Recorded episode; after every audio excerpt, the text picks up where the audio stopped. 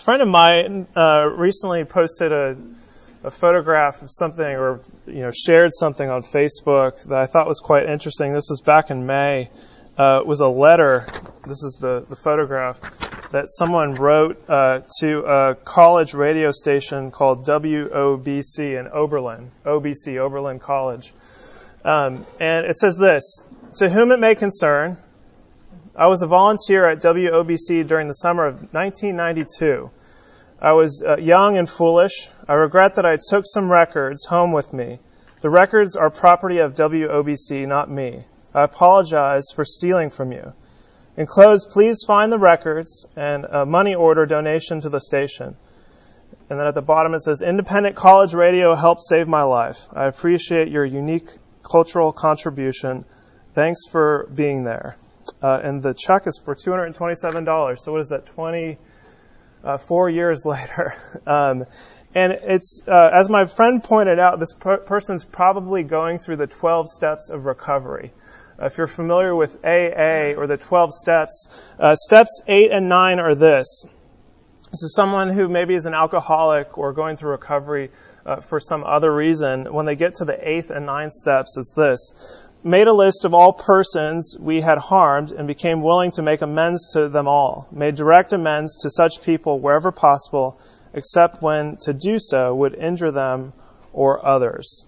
Um, so uh, you know what an incredible little story of this person sending these not only these records back but a, a donation to go through um, this process of uh, healing really of recovery and we see uh, something uh, somewhat similar in the story of Philemon uh, this one chapter book of the Bible that probably comes up this Sunday every three years in the lectionary and is easy to miss. You know, if we skipped it, then you wouldn't hear, hear it again for six years um, in, in, the lectionary cycle. Um, and it's, you know, it's easy to miss if you're trying to find it through the, the Bible because it's usually only on one or two pages.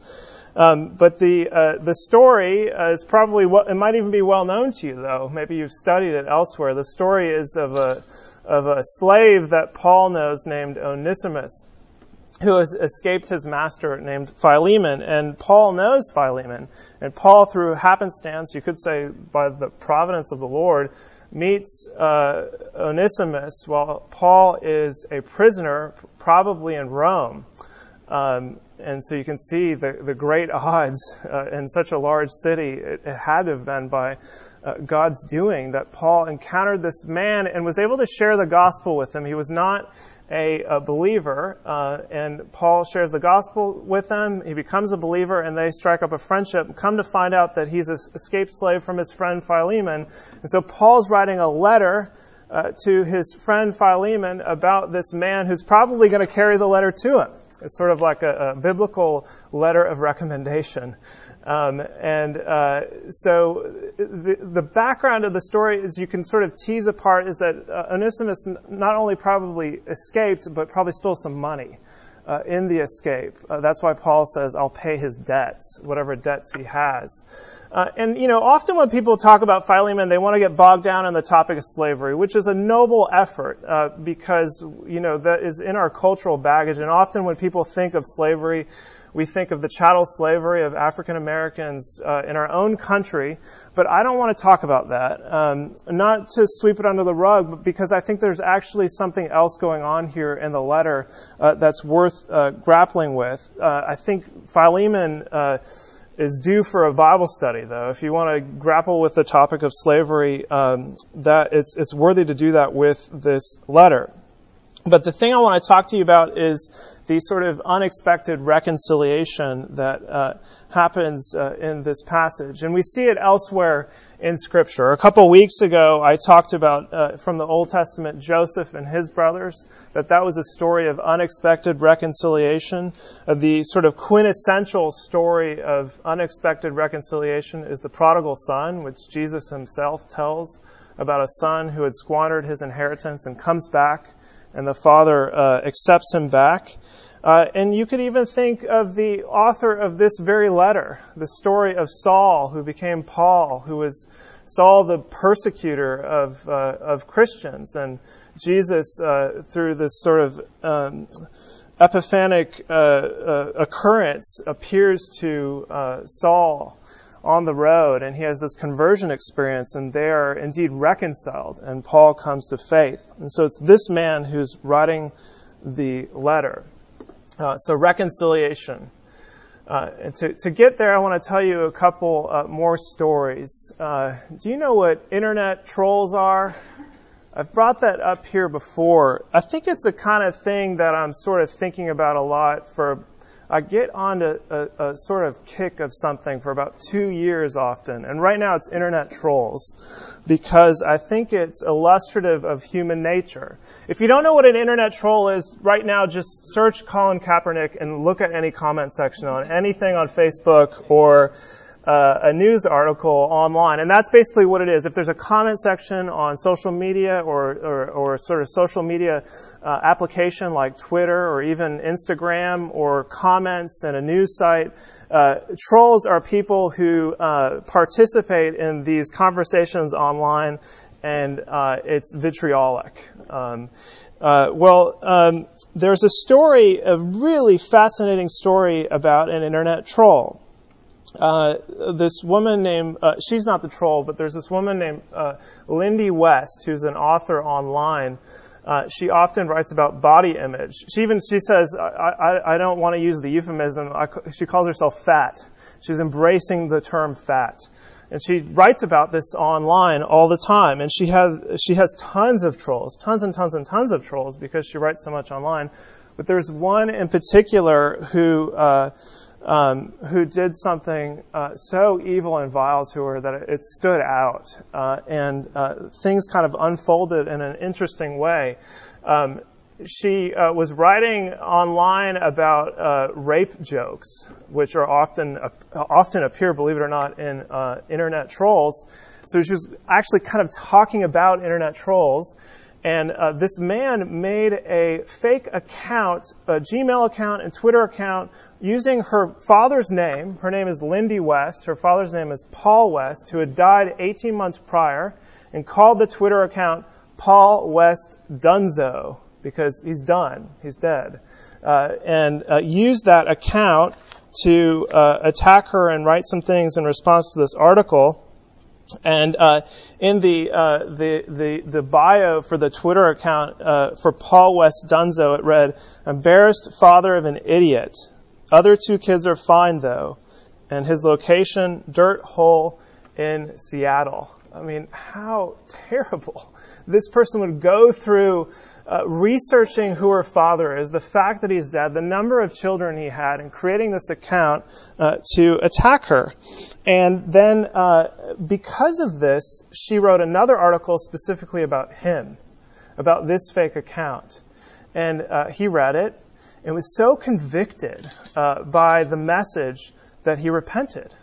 And with his own Gmail account, wrote her an email using his own name uh, and it said this Hey, Lindy, I don't know why I even. Uh, why or even when I started trolling you. It wasn't because of your stance on rape jokes. I don't find them funny either. I think my anger towards you stems from uh, your happiness with your own being. It offended me because it served uh, to highlight my unhappiness with my own self. I've emailed you through two other Gmail accounts just to send you idiotic insults. I apologize for that. I created paulwestdunzo at gmail.com uh, and the Twitter account. I have deleted both. I can't say sorry enough. It was the lowest thing I had ever done. When you included it in your last Jezebel article, it finally hit me. There's a living, breathing human being who's reading this. I'm attacking someone who never harmed me in any way, and for no reason whatsoever. I'm done being a troll. Again, I apologize. I made a donation in memory to your dad. I wish you the best. And he donated money to the very cancer place uh, that was treating him when he was dying. Um, and uh, it gets even stranger because they, um, she kind of, uh, she didn't respond for quite a while, about a year or so. Um, but she had his name and actual email address. And she wanted to kind of get in the mind of an internet troll. And so they, they sparked up a relationship, a, a, a dialogue after uh, he apologized for this thing. And there was a, a This American Life episode about two years ago where uh, This American Life uh, brokered a phone call between the two of them, and they talked on the phone about this incident. Um, and uh, he basically describes going through a kind of conversion that he was uh, he he didn't recognize the fact that he was a misogynist. He would say things like, "You know, I'm not a misogynist. I love my mom and my sisters uh, and the women that I work with." And then he started to realize the things that he was doing are absolutely terrible. You can't do this kind of thing and not go around uh, calling yourself a misogynist. And they're talking on the uh, the phone and um, and uh, I'm losing the sorry. The, and they're talking on the phone and talking about this phenomenon and his sort of what he went through to, to lead him to this. There's this uh, really uh, sort of poignant interaction towards the, the end of the conversation that's recorded on This American Life, where you know they they're sort of uh, friendly for the most part, and then she the, the emotions strike, and uh, and she says, "Yeah, I mean, have you ever lost anyone?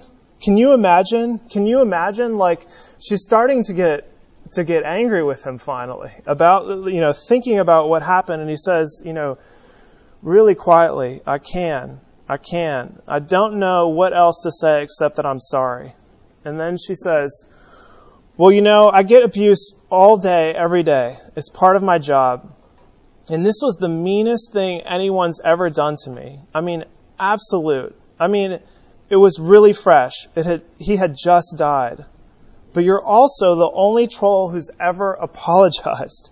Not just to me. I've never heard of this happening before. I mean, I don't know anyone who's ever gotten an apology. And I just, I mean, thank you. And he says, I'm glad that you have some solace. And then she, in her commentary after this, says, Honestly, I did have some solace. I forgave him and I felt sorry for him. Um, so this is uh, an example in real life of something that's real fresh right now, where uh, two people uh, were able to reconcile against all odds um, for something that was really terrible. We all have stuff like this. We all have things like this in our life, uh, no matter you know sort of what side of the equation we're on. Um, if you're the one apologizing, you know what that's like. It's hard to do. It's hard to get there, and it's absolutely humiliating. Uh, and if you're one in the the position to forgive, it's odd, but it can feel impossible. You know, you, you want you know, someone comes to you to apologize and ask for forgiveness. What do, what do I normally want to do? I want to give them a lecture. You know, did you think? Of, uh, I mean, haven't you lost someone before? Just as she she was starting to do to break in this and giving the lecture, she finally um, she starts to, to turn the way that she she's feeling. Uh, we, you've been there. I know you have. If you've lived on this planet, you've had something uh, similar. It might not be uh, quite as terrible, but you've probably been on both sides of the equation at some point. I was thinking about this a couple years ago. Is there one person who might hate me in the world, like who? who uh, are there is there anybody who might have a grudge against me who might think that I'm like a, a worst enemy sort of person you know and and and there was one person one person for for 14 stinking years there was something that uh, I felt bad about um, and I got to tell you I, I, did something to this guy that I thought he deserved um, I, I got him kicked out of our fraternity uh, because he gave up our fraternity's secrets. Uh, and I, you know, it's so funny that at that time when I was in college, I thought that that was something really important. You know, fraternity secrets. Looking back, I'm like, who cares? Who really cares? Uh, uh, but it's, I think it's probably important to you. It's probably important to you. But uh, uh, in reflecting on it, I thought, um, you know, what really was it worth it? And the guy had the letters of the fraternity tattooed on his stinking arm. um, and I wasn't there because it was my senior year at the end that, uh, and I confronted, uh, you know, I uh, confronted him on this, but I, you know, lodged the complaint at the end of my senior year, and then he was there the year after me, and there was the trial, and he was at the national level of the fraternity uh, taken out of the fraternity, uh, and I felt bad that I wasn't there through that. You know, that I was the one who lodged the complaint and wasn't able to to be there through the process.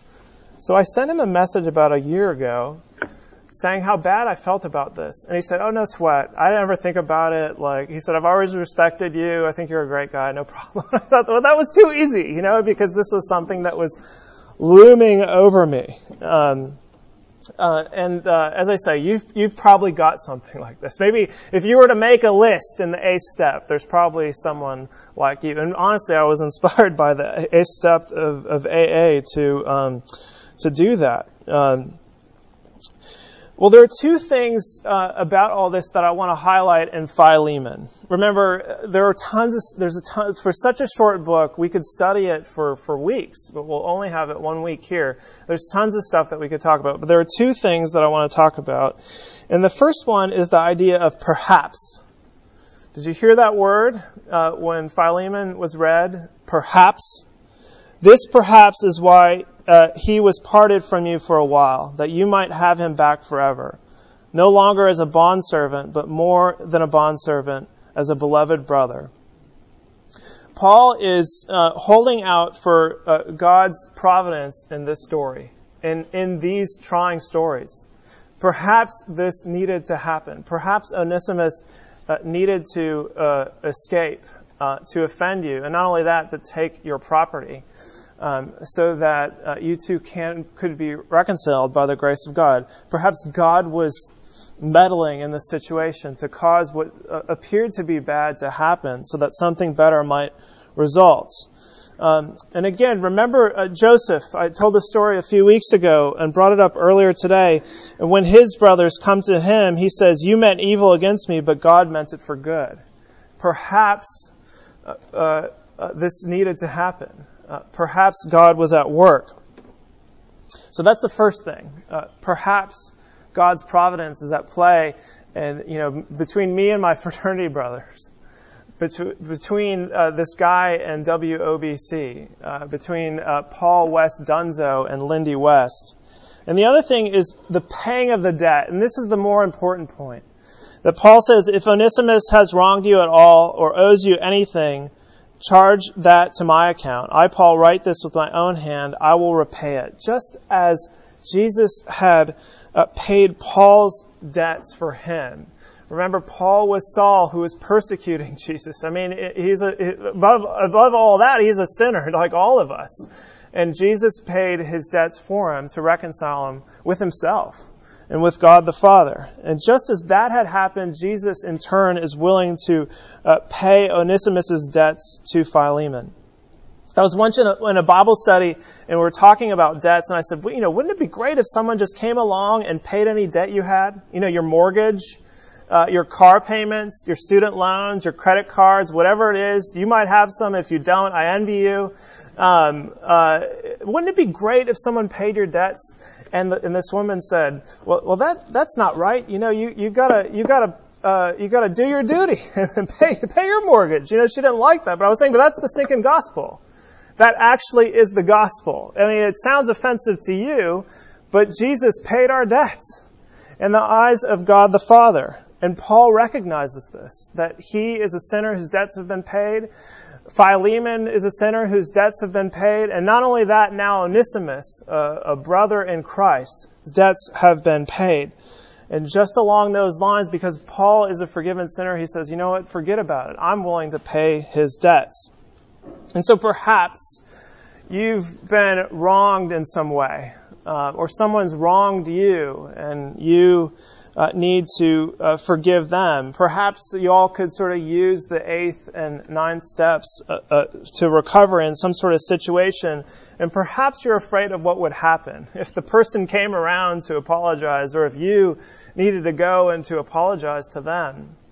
there's a, a, a tradition, um, uh, apparently I'm told, the rabbi told me at Yom Kippur that Jewish folks go around and knock on people's doors that they need to apologize to that year, each year, to make amends. And I thought that's great. I mean, that really, uh, that's like the eighth step of recovery. And I said, does anybody ever sort of not forgive them? And he said, oh yeah, it happens all the time, but they've, they've done their part so they can sort of feel better about it and move on, you know? Um, and, uh, so th- that that's normal to be afraid of what would happen. Uh, but know that uh, even uh, if the person is unwilling, that God is at work, uh, just as He was with Philemon and Onesimus. Um, and uh, he perhaps He's also created that need both to be forgiven and to forgive in your own life. And so uh, what have I said so far? I've told you a ton of stories about WOBC and this guy returning the the records, and um, you know my fraternity brother. I've talked about internet trolls, especially Paul West Dunzo, and think about that trying story between him and Lindy West. But but Philemon and Onesimus, uh, that Paul knew Philemon well enough to know that uh, Philemon was also a slave but not a slave like uh, Onesimus once was. He was a slave in bondage to sin and death and the devil. And uh, he had been converted from that. He's now been liberated. And that's true for us too. That Jesus Christ came to set the captives free, not of the sort of bondage type of slavery that Onesimus once had, where he had an earthly master, but of something even greater um, and the reconciliation that we're able to make in this earthly life um, has uh, that in the background, as just as it was in the background for Philemon and Onesimus. And Paul had confidence in it enough to send uh, this man back, uh, not to uh, to coerce him to accept Onesimus and to reconcile with him, but uh, to persuade him. Um, and so the the most important message here is uh, is, is not just that God's, it was in God's providence, but the debt's paid. The debt paid. And the debt has been paid for you. That you're one of the captives and you've been set free by the blood of Jesus. Amen.